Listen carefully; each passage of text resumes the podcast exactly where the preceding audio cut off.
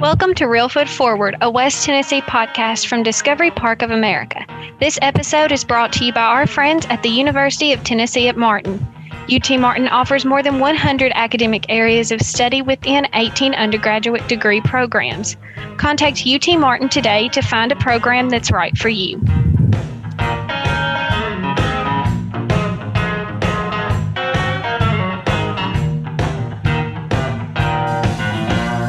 Welcome to Reelfoot Forward, a West Tennessee podcast where we explore the history, the people, and the culture of our home in West Tennessee. I'm your host, Scott Williams. Okay, Emma, before I introduce our fascinating guest that we're already like jumping in and talking with, um, what is something you discovered this week at Discovery Park of America? Well, Scott, this week I discovered that the Cadillac V16 on display in the Transportation Gallery was originally built in the 1930s for the legendary comedian and silent film star W.C. Fields. Thank you, Emma. And that is actually, I'm I'm glad you picked that one. That's one I always show people uh, when I go through because not only is it spectacular to look at, it's also interesting. You know, it has an interesting tie back to old Hollywood history. Did you know who W.C. Fields was before you found that fact, Emma? Be honest. Uh, okay, well, if I'm being honest, no, I did not. but I do now, well, thanks you, to Discovery Park of America. See, you discovered something mm-hmm. at Discovery Park of America. I um, did. So that's that's a good thing. Okay, my very special guest today is Dr. Debbie Reynolds. Welcome, Dr. Reynolds. Thank you. So nice to have you here. Um, you're a veterinarian, but that doesn't really do enough to describe all the interesting things you do. You're also um, a podcaster, and we can talk about all, all those things. But um, before we get into it, uh, tell me a little bit about uh, where you grew up and uh, some of your motivations and how you ended up uh, doing this fascinating career. Well, very exciting. I grew up in Sharon, Tennessee which is um, just a little skip and jump away from Discovery Park of America. And do you um, and do you call? I noticed you called it Sharon. I, have been told that uh, you know long timers call it Sharon. That's true. Is that true? true? Sharon, yeah. Okay. Um, but you know, I gotta fit in with the the general public. Sharon. um, so I grew up in Sharon and Sharon, and um, there were in my graduating class there were 32 people. So that kind of tells you how small it is. Um, we start kindergarten together and we uh, graduate high school together. So we're very close. Um, but i was born in illinois um, and i came here in third grade. And my father passed away when i was four and my mother's her her roots were in sharon. So her family was here. And we tried to you know, make it up in the Chicagoland area until I was eight. She made it another four years um, as a young widow. And then we came back home where she considers home. And so it was just, I have a brother, I had a brother. He recently passed away, but um, he was 10 years older than me. So I was eight, he was 18, and the Chicagoland was still home to him. So he went back. Um, he could not adapt to Sharon. um, so we stayed in Sharon, and uh, it was just my mother and I for all these years. And um, I suppose I achieved upward mobility because no one in my family had even graduated high school. I was the first to even graduate high school. And then um, I ended up, um, I remember my mother took me of course, we were a low income family. She took me to um, take a test at West Tennessee Business College. And if you achieved the highest score, um, you were offered a scholarship, a full scholarship. So she just drove me down there and I took this test. And I don't know, I won the scholarship. And then on the spot, you choose between four paths cosmetology, legal assistant, accounting, and a fourth one. I can't remember what it was. So I'm like, um, legal assistant. So I chose that and um, I went to school for a year and I worked for Jim Bradbury, who's still our uh, juvenile judge of Weakley County today. Um, and I worked for him for 10 years, and um, which was a wonderful place to work. I worked for five of different attorneys at one point, um, all at the same time. A lot of them they came in. They came through Mr. Bradbury's law firm. Um, I was with him those whole ten years, but he and some of the other attorneys really encouraged me to go after my dreams and become a veterinarian. So towards the end of that ten year stint as being a um, legal assistant, I just bit the bullet and went to vet school. Wow. I mean, vet school is not easy. Um, and and it's uh, not everybody gets in and it takes a long time. And there was a there was a little bit of me when i was growing up. Um, my favorite the first book series that i ever really uh, connected with was all creatures great and small. And so i read that whole series and it really kind of made me wanted to to to be a vet someday, but I wasn't good enough in um, like the key science subjects, so I didn't pursue that path. But um, what what do you suppose made your mom? What what made her do that? Like take you there? What what about her made her want to find opportunities for you? Well, um, looking back, you know, she always told me I could do anything or I could be anything and encouraged me. And, you know, I don't know if you read Hillbilly Elegy, but I studied some of that upward mobility. And one of the big differences I had was I had an encouraging uh, mother. And that was the biggest difference. And I think what probably pushed her to take me there was uh, poverty, lack of income, and a chance for me to to have a full scholarship. So she just drove me my whole life. It's been like what? Like I won that. And like when I got into vet school, um, like I didn't have, I just started as a non traditional student. I had no advisor. I just looked at the list and it said, you take these classes to get into vet school. So I just started checking them off and I applied to vet school and I got in. And you're just like, who does that happen to? You know, like, you know, it's just crazy. But when you were mentioning the books, one of the books I read was Beautiful Joe. And I remember I was maybe third grade or so. That was one of the books and the series you mentioned, um, that book. And then I remember just studying uh, skeleton, the, the bones as a child, like just starting to study those things. And I was so inspired by those books. Um, but just thinking, well, I can't do that, you know it's um, too far away. It just seemed like I might as well be going to Japan as to go to vet school. You know, it's like so much money and so far away. And it's just me and my mom here in Sharon. How am I going to do that? But I don't know. We just one of those, and then another story of my life. Like, how did, who does that happen to? And I just went down the list. I checked off the boxes and there I was in vet school. I mean, you know, the, I think the key is you started. You know, that's the most important thing is you got the list. You know, you started. Your mom drove you there. You know, you so you put you put things in motion, and then uh, we're going to talk a little bit more about you know things in a minute but i'm sure that you continued to work and work and work and because it's not easy to pass those those tests and everything so your your mom how did your mom end up leaving sharon in the first place to live in Chicago. How did that happen? Well, I wrote her whole story. Um, when I was in UTM undergrad, uh, I took Margreta Allschwed's class, and um, it was an opportunity for me to write her story. And I'm so appreciative of that because I don't have my mom anymore. But um, she, eh, she's my grandfather ran the cotton gin at Sharon, and they had a cotton farm. There was um, seven children, and the three oldest girls, of which my mom was the third from the oldest, went to the Chicagoland area. They literally um, got on the train. Um, my mom was in ninth, she was just leaving eighth grade. That's as far as she got. And they went to Chicago and they started working um, to bring money to send money back home for the rest of the family to to live. So they had three paychecks, and two of the children would live on the paychecks where they were, and they would send one paycheck to the family. And they worked in a TV factory. They, none of them had ever even seen a TV or anything. And they lied on their application and said they were old enough to work there. And um, that's what they did. They did that, uh, as a lot of people did, to send money back home so the rest of the family could survive. It's amazing. And so that's where she met her husband, you know, It is. father. Um, Yes.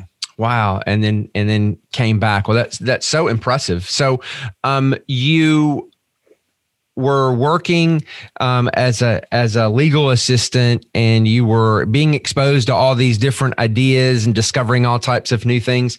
Um, at what point did you really what was the tipping point at which you decided, you know what, I am gonna go to vet school?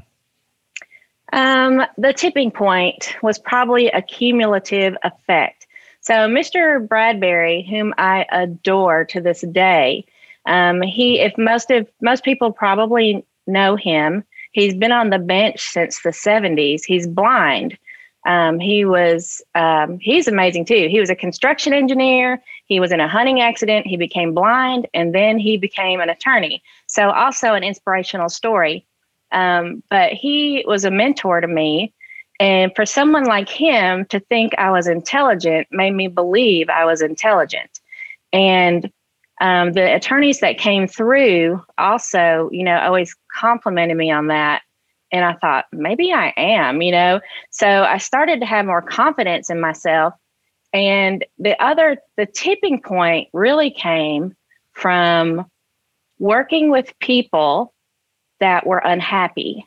So all of the clients were in jail or fighting for custody or had a work injury and they couldn't pay their bills and all every day was so stressful because you're working with people that are under incredible amounts of stress um, and you really can't do a lot to help them and after even seven or so, or so years of that I thought I, I don't want to do this till I'm 65 or whatever. I don't think I'm I'm going to be in this for the long haul. So um, I knew I was going to change course, and I just decided to go for it.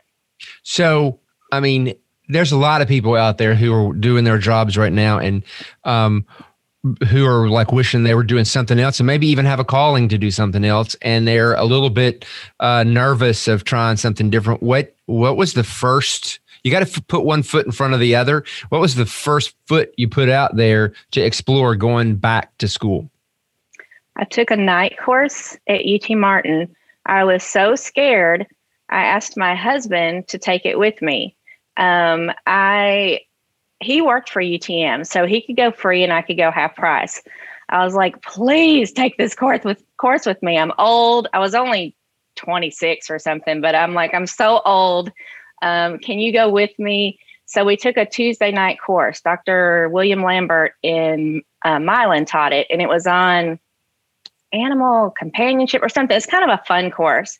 And I was like, after I got my foot in the door and my husband kind of held my hand and went to that first class with me, and I saw, you know, I got the registration done, I got everything done, I got in the door, um, I took the class, I got on campus. I'm like, yeah, I can do this.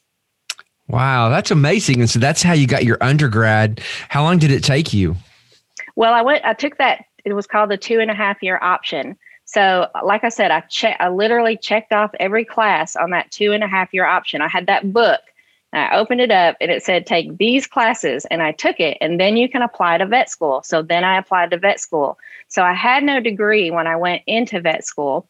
Um, but after my first year of veterinary college, um, I received a degree. I came back to UT Martin and received a degree, and I got a Bachelor of Science in Agriculture based on the credits I received in veterinary school. And so, um, did, did you also go to UT Martin's Veterinary College? Is that where you went to veterinary school?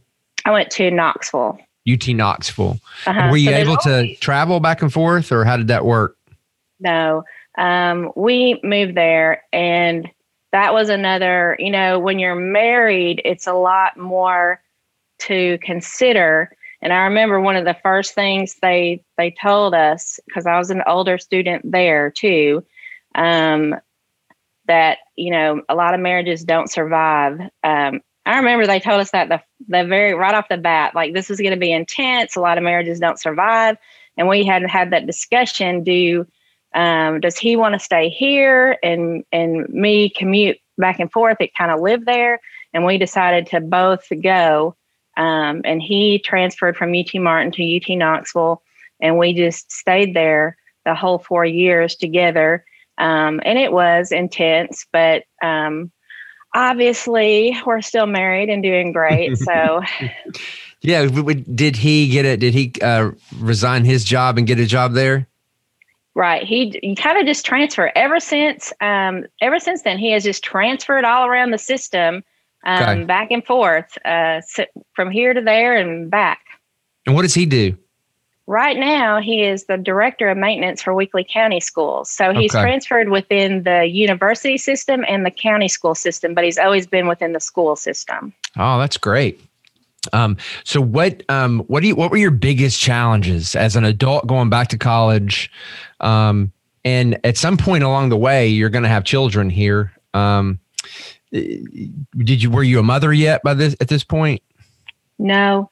Um, we didn't have our first child. We were married 12 years before we had our first child. And that was um, after I was back and practicing as a veterinarian. So um, the biggest challenges, well, we had a major lifestyle change my second year in veterinary college where we became um, Christians. So we our our lifestyle had a huge change for the better. Um, and after that change occurred, I would say that um, we probably things became a lot more um, stable for us. So I would say the challenges.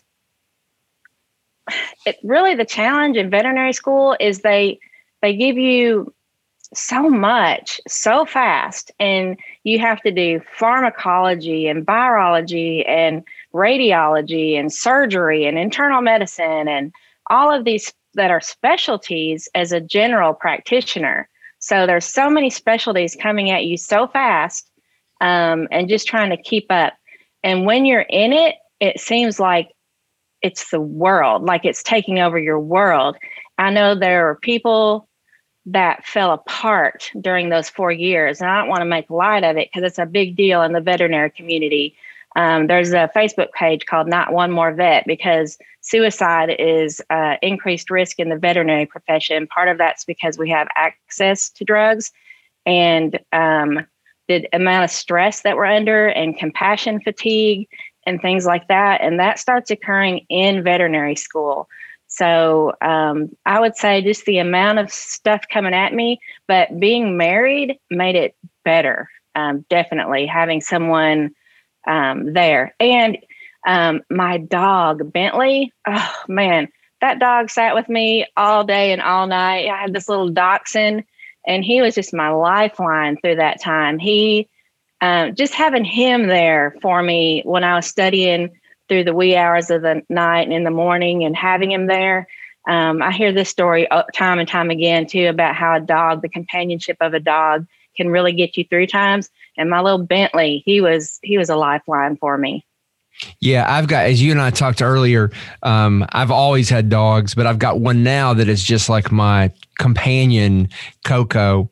Um, she's uh, part pit bull, um, but she is like my wife and I. If we're in the house sitting down, she is a big dog, but she is literally snuggled up on top of us. You know, I mean, she loves to snuggle. And if I'm anywhere, I take I take her with me everywhere I can. So um, anyway, we'll talk more about that in a minute. But um, I was curious. I'm glad you you answered that. Were there other dogs in your childhood and throughout before you got to Bentley that sort of also inspired your desire to be a vet? Yes. Um, my mother often had I begged for dogs, we got dogs. And this is why I will never be a veterinarian that says, if you can't afford a dog, you shouldn't get a dog. I will never say that to anyone because that breaks my heart when I see people shame people that they may not have enough money um, to do everything for a dog because a dog needs love and a home. Um, if you can't afford elite medical care, um, I don't think someone should be shamed into not owning a dog. There are lots of dogs that don't even have a home or love, but um, I won't get on that soapbox. But um, I was that girl. I was that girl that couldn't, you know, if my dog um, needed a hip replacement. We couldn't afford a hip replacement. Does that mean I shouldn't have a dog? No, I can. I should. I can have a dog. We. I had many dogs that I loved. Um, one of my first childhood's dog was her name was Sis. I had one. The first dog I had, I named Love L U V, um, mm-hmm. and that was one of my my heart dogs. Um, but I had several dogs growing up, and um, by the time we left for vet school, my husband and I had four dogs, and we were able to take two with us, and my mom and his mom kept the other ones. But yes, I had um, dogs and a few cats growing up.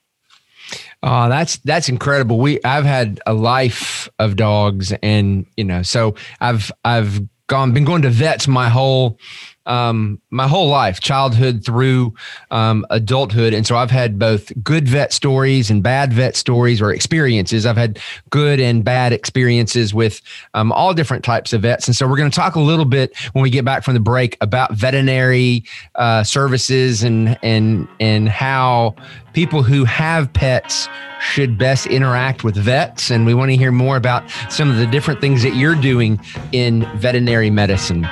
So we'll be right back after this break. Hundreds of students experience real world learning at UT Martin. Faculty members pair students with the perfect internship, clinical, or educational placement that best suits their area of study. Visit utm.edu to learn more about UT Martin. I hope you're enjoying Reelfoot Forward podcast from Discovery Park of America. If you are, please be sure to subscribe, rate, and leave a positive review on iTunes, Spotify, or your podcast catcher of choice. It helps more people learn about what we have going on here in West Tennessee.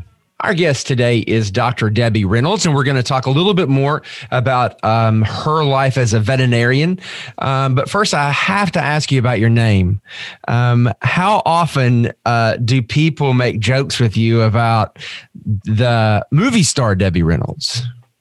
Well, not as much anymore. And if they do, they're older. Um, the kids anymore, they don't know.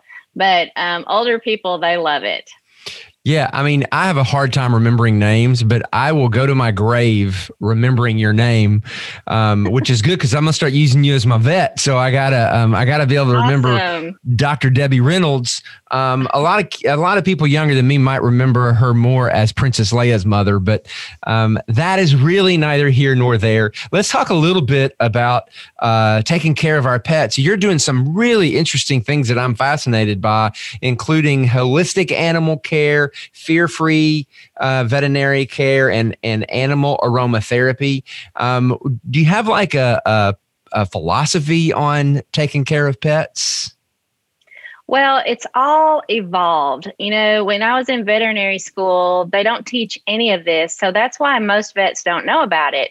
Um, you have to go and get it, it's the extra.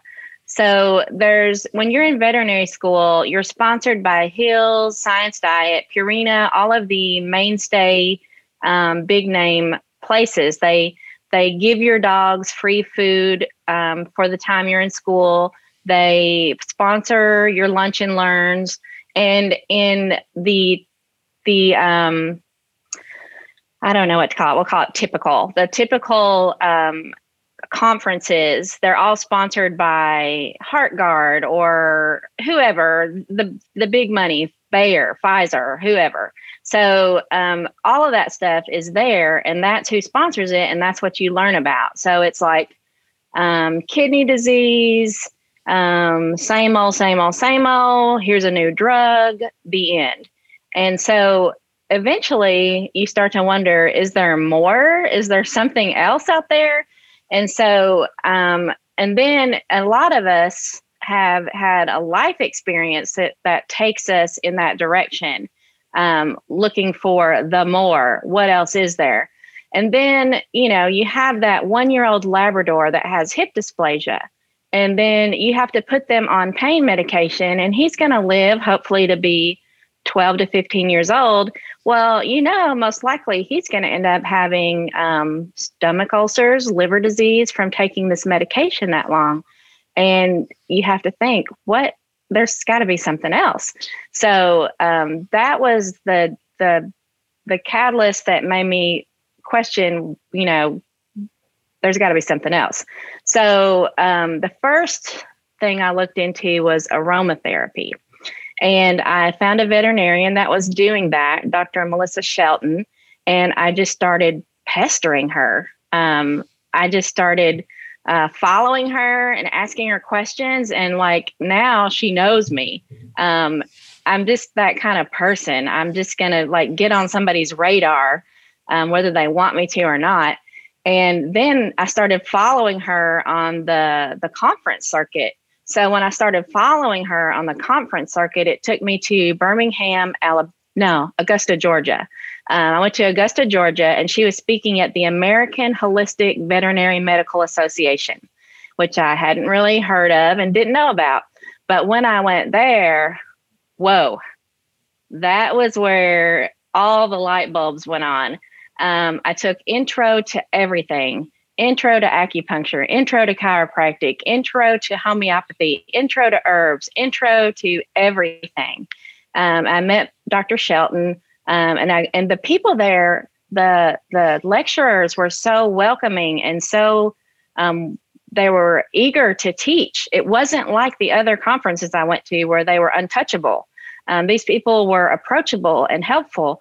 So that conference is what started everything.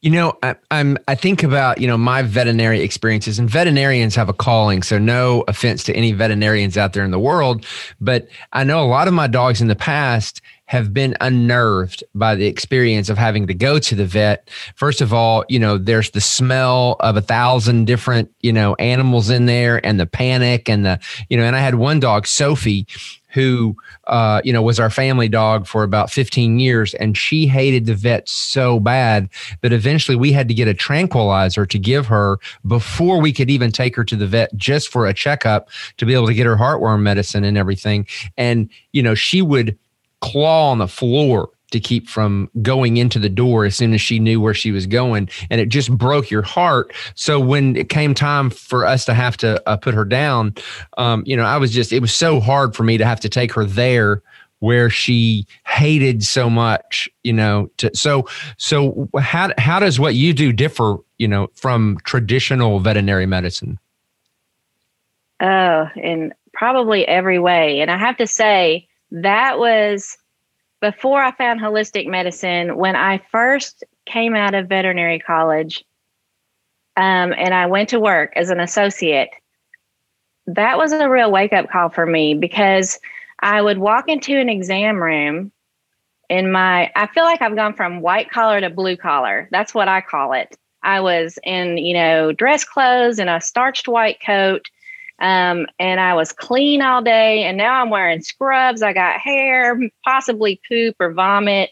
Um, I'm in a work van. Like I love what I do now, but before I was very clean and proper. I would walk in, I would see the dog, which was trembling on a stainless steel table, and they hated me before I even touched them. And then people were holding them, restraining them, and I would do what I had to do and I walked out and I thought this is not what I signed up for.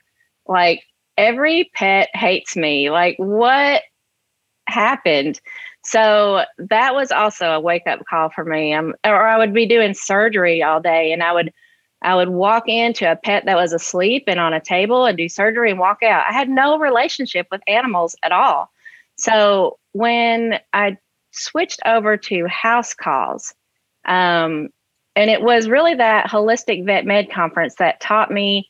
I, it was then that I started the road to the path to fear free medicine, hospice, and palliative care. I'm certified in that. I'm certified in aromatherapy. I'm certified in fear free, um, and I'm certified in chiropractic. So I I found all that there, but that took me obviously years to get all those certifications. But fear free was one of the first things. I was already doing fear free, I just didn't know what to call it. So when I started doing house calls, um, I don't restrain animals anymore. I can't remember the last time I've restrained an animal. And, so, and for for our listeners, um, the way that uh, do you do you have an office or do you only work out of your van going to people's houses? I only work in people's uh, homes. So there's a house call vet and there's a mobile vet, and I'm a house call vet. Mobile vets have a van they work in, and house call vets work in the home of the patient. So um, I only work in their homes. And I do have a shop, a pet shop, where my office manager is, and I have um, holistic products that we sell, and I can do chiropractic and things like that in there, but it's not inspected to be a clinic, and I can't do work there. Okay, so um, I um, interrupted you. So um, th- thank you. I think that helps people understand that that you know you're actually going into people's houses to perform veterinary care. Right, and sometimes I have people that are not within my area that meet me at you know someone else's home or um, sometimes in a parking lot. I don't know. I like it defeats the whole purpose of the house call, but sometimes I have people that insist on doing that for whatever reason. So, um, yeah, so we're at the pet's home, and fear free medicine really involves. Um, I want the dogs to think of me as children think of the ice cream man. So when when I pull up, most of the time they're very happy to see me. They're getting treats. Um, we have lick mats. We put cheese on. We find out what their what their what their um, equity is, what they love. It maybe it's a belly rub, maybe it's um, cheese, maybe it's peanut butter, whatever it is that pet loves. So fear free involves making a lot of notes, learning what an animal loves, um, finding out what their valuable thing is, and doing it. Um, individ- it's very individualized. And so whatever they love is what we do. And then they're happy when they see us. And then, especially if we can get them as a puppy, um, it's very easy to develop that relationship because as a puppy, they're busy eating cheese, we're trimming their nails and giving vaccines, and they don't even know that they've had anything done.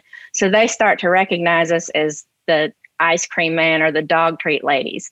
But if they've already had some experiences, it takes a while to build up their trust. And dogs are just like people there are some dogs that are just innately more nervous than other dogs. You have a two year old Labrador, they don't care. But if you get a you know, three year old Chihuahua, they're innately more nervous. It just takes a little more time to build that relationship. But um, if you build that relationship and if they understand, even if I'm offering them treats and they don't want it, they still understand your intent um, rather than just putting them on a table and restraining them and getting it done. Um, if we have to spend, you know, 20 minutes talking to them, letting them approach us, we'll do whatever it takes to try to develop a relationship with them.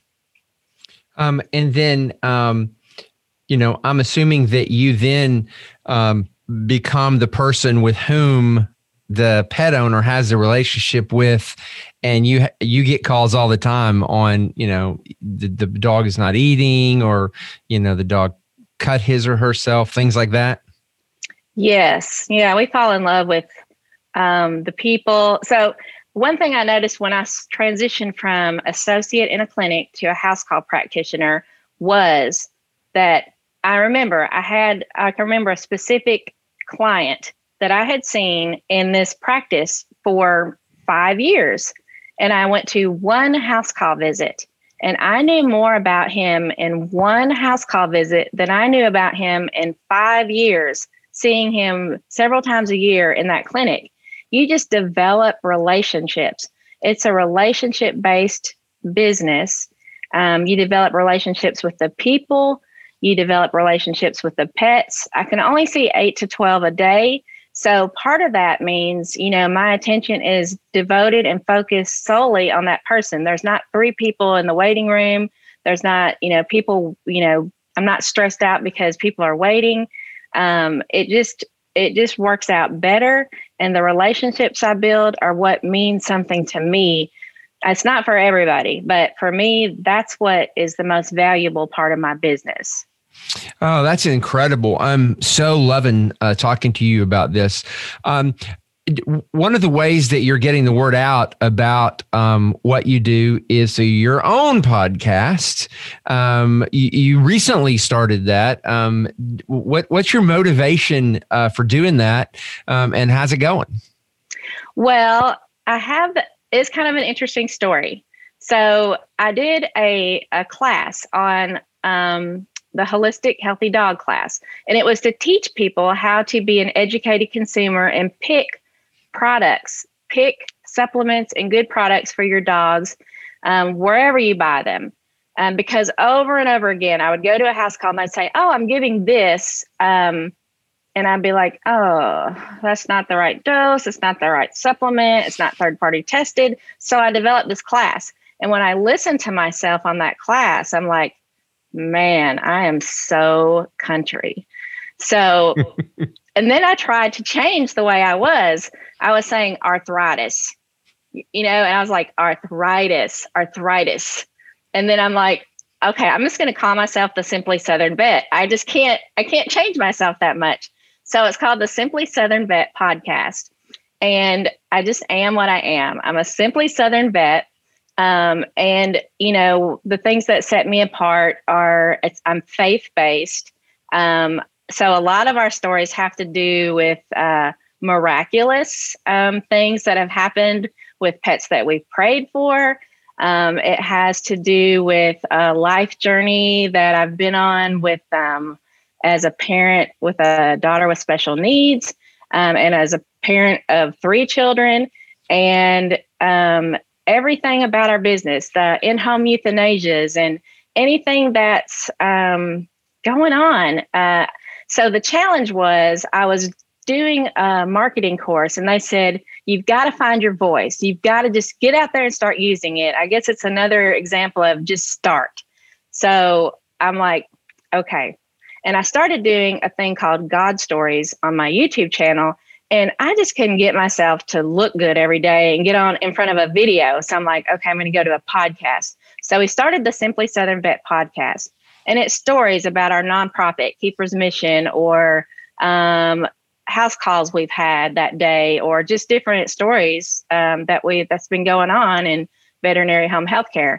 And um, the challenge was to use my voice every day and just get used to it and there's not very many subscribers. And, you know, honestly, I was totally fine with that. I was so embarrassed. I'm like, man, I hope nobody listens to this podcast.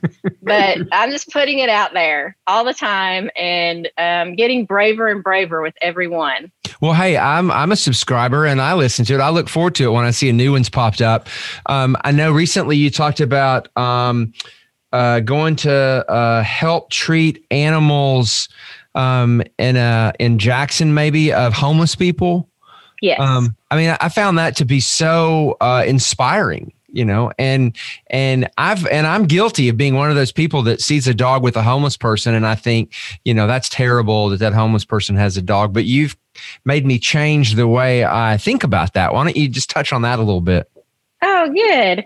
Um yes and part of that comes from my background too but um if you think about it um, that that pet, well, like you know, I talked about my heart dog, and we call them heart dogs. That dog you had that you know you had that really special relationship with, and if you are homeless um, for whatever reason, um, that is your your lifeline. You know that dog, and I will tell you that all of the pets of the homeless that I've met are treated better than the person. That person will give that dog food before they will eat.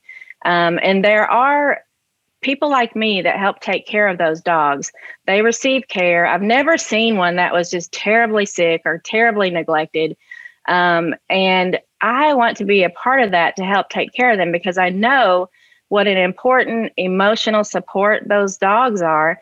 And when I went to the homeless shelter um, in Jackson, there were, I don't know, 20 men there, and there were only two dogs in that shelter, but those dogs were the light of that shelter. They brought light to every individual that was there. And I'm sure it diffused a lot of the um, whatever was going on there, whatever stressors were there. To have Happy and Bella there, I can guarantee you made things brighter. Um, but the reason there's a, I don't think that was my podcast. I think it was in my God stories, but um, it was because of a client that I started that nonprofit. He he's passed away of pancreatic cancer. His name is David Bayer. He was one of this is another example. I only know him from house calls. His dog's name is Keeper, and that's why it's called Keeper's Mission. Um, and David, this was his heart's desire. And I ended up taking him to Nashville to minister. He's a pastor to minister to the homeless on Second Avenue. And I was scared to death. I'm like, what are we going to do? He was so sick when we went. He was so sick and weak. And I nobody would take them. So I'm like, uh, I'll take you. And um, when I realized the homeless people had pets there, I'm like, oh, this is how it all started. I'm like, I'm going to put on a backpack and I'll take care of their pets. And that way they'll welcome us and they won't, you know, reject us. And that's how it all started, just with um, one of those trips, crazy trips. And then we developed this nonprofit and we've been starting to really move forward with it. Oh, that's incredible. Um, I am uh, feeling um, more positive about humanity just spending a few minutes with you. Um, um, before we go, um, I, I, because we're Discovery Park of America and we're all about inspiration and discovery, uh, can you think of one thing you can share with us that you've discovered in your life that you think has contributed in a positive way to who you are today? Well, I mean, hands down, um, yes.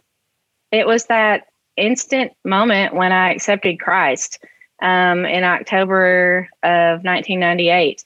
That changed everything for me um, because I was not such a positive person before then.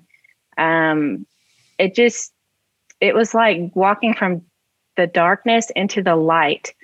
And I'm not one of those um, I knew nothing about God. I knew nothing. I did not believe in it. I thought it was rubbish and trash and ridiculous. I mean, and no one came up to me and ministered to me. And um, it's just kind of a crazy story, too. I just started having thoughts and and which I now know was probably you know not just thoughts but um, then I had a friend of mine pass away young at 24 and um, just started searching, just started going and looking different churches. And then I just kind of asked, you know, you know, if you're there, you know, what just tell me, you know, what is there more? And when I went from darkness to light, that was the one thing that changed everything for me in that moment in October of 1998. And that changed the whole trajectory of my life. Um, and my husband was with me and he accepted Christ that day too. We were both kind of walking in darkness and we changed both on that day. And everything about our path changed right then. Um, so that would be the one thing that changed everything for us. Wow, that is incredible. Um, if if people want to uh, find out more about, if first of all, if people want to get a checkup for their dogs or they, if they want to get you to their house to treat their dogs, which uh, I'm going to, um, how's the best way for them to track you down? How do we find you? Well, there's a lot of ways. Um, our Facebook page is Veterinary Home Health Care, and that's we're really active on that. You can um, just Google veterinarians Martin, Tennessee if you don't have anything to write with. I'll pop up. Um, you can brandy is at the shop and she is um you can if you google me you'll see our our webpage veterinaryhomehealthcare.net you can make an appointment on there. You can um, make it through our email. You can just call old fashioned phone call 819-5149 um, or you can text that number if you're a young person, don't like to talk to people. And, um, or you can Facebook message. And we've got Instagram also. Um, so website, Facebook, Instagram, text, uh, website, call. We try to keep up with all of it. And they should also, everybody should download your podcast and give it a listen, I think. Oh boy, the pressure's on. Thank you so much for being here today uh, to talk with us. I know that you have inspired as many people out there as you have inspired me today. Well, thank you for having me. I appreciate it. Thank you for listening to Reelfoot Forward. If you enjoy this podcast, please be sure to subscribe, rate, and leave a review on iTunes, Spotify, or wherever you may be listening. Plan your own adventure to see beyond at Discovery Park of America by visiting discoveryparkofamerica.com. Be sure to also follow us on Facebook, Instagram, and Twitter for the latest updates.